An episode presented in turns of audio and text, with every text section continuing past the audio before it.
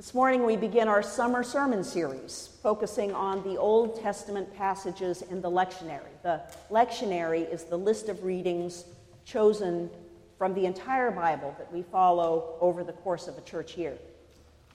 This summer, those lectionary Old Testament passages tell us how Israel transitioned from a loose confederation of tribes to a kingdom. From the time they arrived in Canaan after their escape from Egypt, the Israelites had been led by what were called judges. The judges were wise men and women who helped the people follow the law that God had given them at Sinai and helped them resolve conflicts. Samuel is such a judge, and he's been doing a very good job of it. But he's getting old, and the people are anxious about who will take his place. They're afraid his sons might be his natural successors. In the verses just before the ones we read this morning, we're told Samuel's sons didn't inherit his sterling character. They've taken bribes and been generally unfair. So the people tell Samuel, Give us a king. Give us a king so we'll be like all the other nations.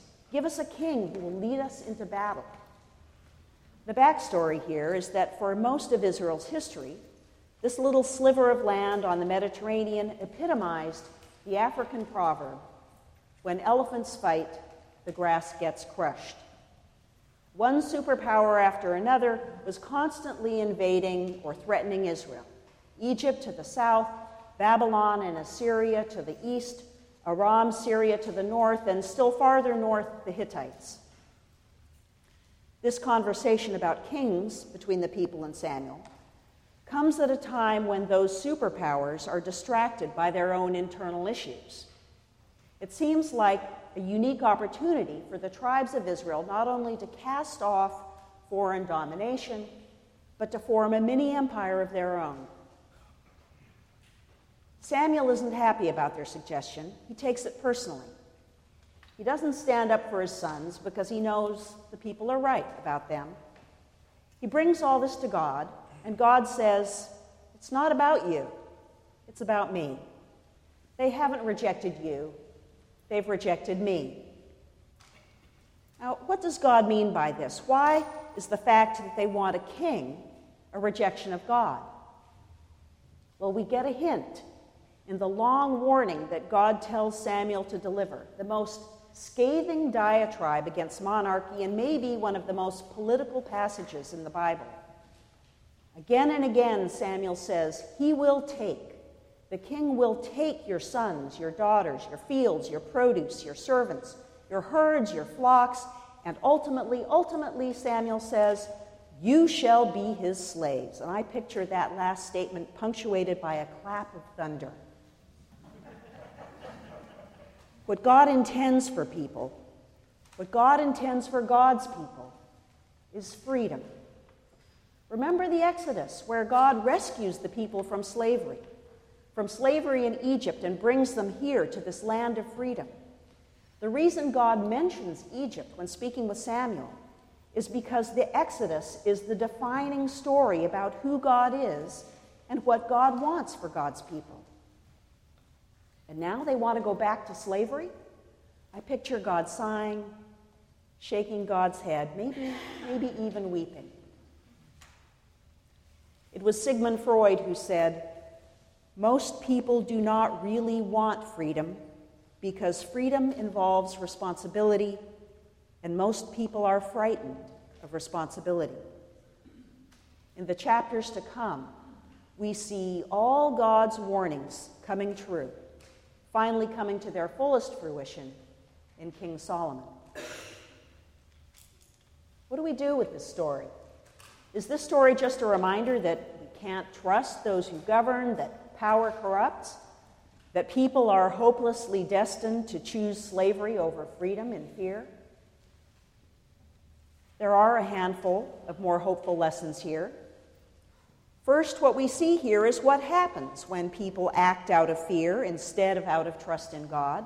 Fear is always what leads people to choose to give up their freedom. John Steinbeck wrote Power does not corrupt, Fear corrupts, perhaps the fear of loss of power.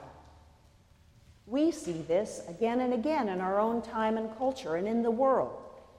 If you want to control someone, make him feel afraid. The Israelites say they want to be like other nations. Other nations have military might, standing armies, they don't get pushed around. As a mother, I can't help wanting God to respond, if all the other nations jumped off a cliff, would you? the thing is, the Israelites were different. They were supposed to be different. In the book of Numbers, they are described as a people living alone and not reckoning itself among the nations. The Israelites were different because they lived by a different code from the other nations. God had given them an order based on justice and compassion in the law that He delivered at Sinai. This was radically different and radically free.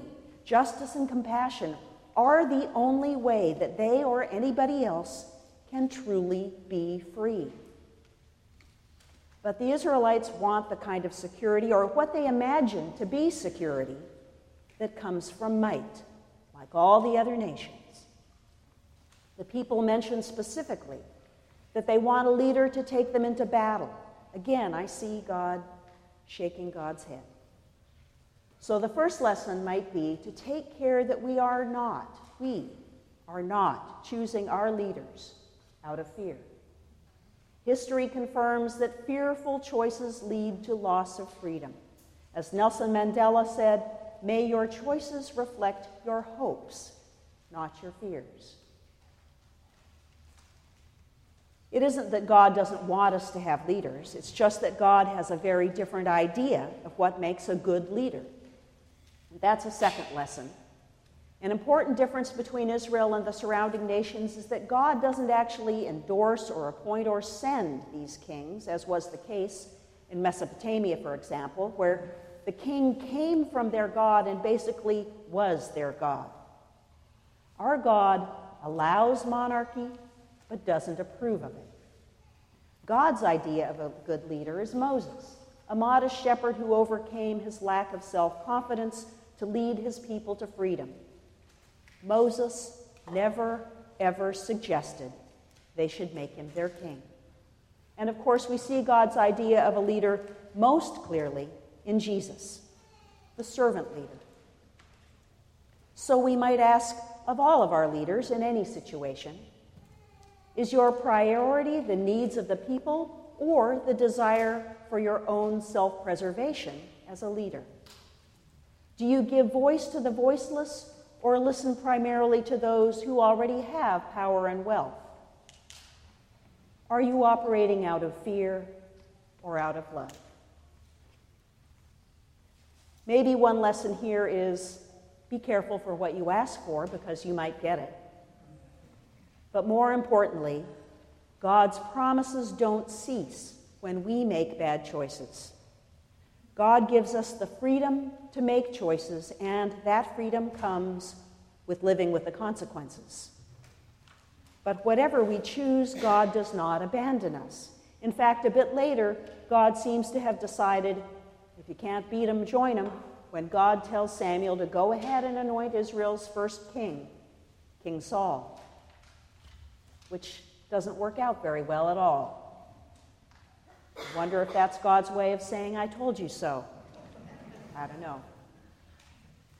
The stories of Israel's kings that we'll explore this summer tell very human stories of very human motivations, fears, and scheming, and no small amount of violence.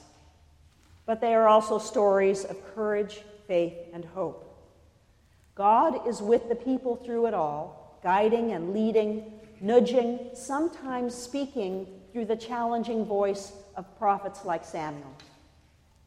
One of the most amazing facts is that these stories were preserved and included in Scripture because most of the writings from this time in history, including the Old Testament, were written on behalf of and in order to bolster one king or another.